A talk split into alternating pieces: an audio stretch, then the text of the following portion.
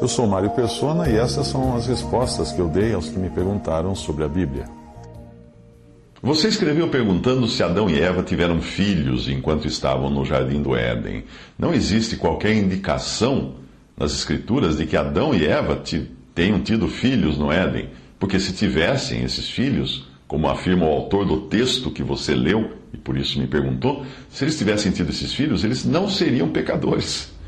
Eles não teriam comido do, da árvore que Deus proibiu de comer. Aí nós teríamos um problema ainda maior para explicar como uma linhagem de inocentes e sem conhecimento do bem e do mal poderia estar vivendo até hoje num mundo arruinado pelo pecado com o qual eles nada tinham, tinham a ver, ou pecado do qual eles não seriam responsáveis. Essa é uma das teorias que surgiram para tentar explicar que existiriam duas linhagens de seres, seres humanos, uma de pessoas pecadoras e outras de pessoas sem pecado. Mas nesse caso, Deus não precisaria ter enviado o seu filho ao mundo para morrer pelos pecadores. Bastaria ter usado um desses, da linhagem dos sem pecado, para servir de cordeiro sem mácula, que era o sacrifício exigido pela justiça de Deus. A genealogia humana de Jesus, e ele foi gerado pelo Espírito Santo no ventre de uma virgem, porque não descendeu diretamente de Adão, a genealogia dele mostra que ele veio da linhagem de Sete, o filho que Adão e Eva tiveram após perderem Abel. Mas mesmo quando você analisa essa linhagem de Sete, todos eles eram igualmente pecadores. Basta ver Davi, Salomão e tantos outros que cometeram pecados horríveis.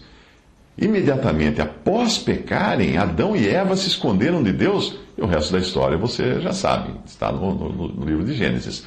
Fora do Éden, aí sim, eles tiveram Caim, e depois tiveram Abel, e depois tiveram outros filhos, todos eles pecadores, porque não há um homem que não seja pecador de nascença, exceto Jesus, que nasceu sem pecado. Gênesis 4, versículo 1 indica que eles tiveram a sua primeira relação sexual fora do Éden fora do Éden, porque aparentemente eles ficaram pouquíssimo tempo no jardim de Deus antes de, de cair em pecado. Gênesis 4, 1 diz: E conheceu Adão a Eva, sua mulher, e ela concebeu e deu à luz a Caim. E disse: Alcancei do Senhor um homem.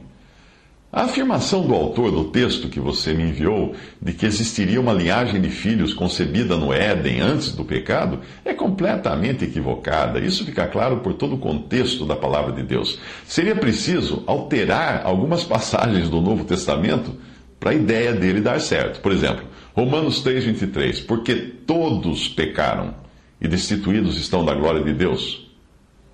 E aí o autor desse texto teria que acrescentar, exceto os filhos que Adão tiveram no jardim do Éden. No versículo em, em Romanos 5,12, onde se lê, portanto, por, como por um homem entrou o pecado no mundo, e pelo pecado a morte, assim também a morte passou a todos os homens, por isso que todos pecaram. Aí o autor do texto teria que incluir, exceto os que nascerem no Éden antes do pecado.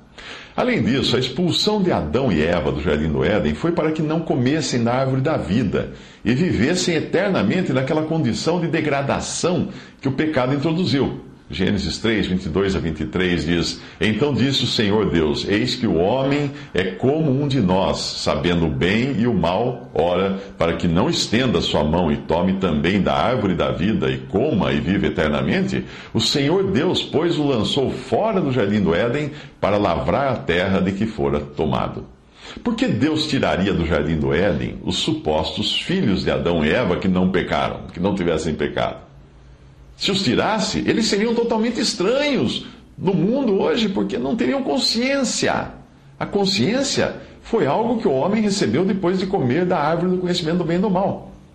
Se eles permanecessem no jardim, por outro lado, né, eles estariam até, lá até hoje, porque certamente teriam, uh, teriam comido da árvore da vida e continuado a viver no, no, lá no, no jardim do Éden, sem pecado, sem consciência uma classe totalmente diferente do que nós temos hoje de seres humanos. Como você pode ver, nem mesmo um autor de ficção científica escreveria uma história como essa no texto que você leu, porque ela teria tanto, tantos furos que seria um absoluto fracasso de vendas.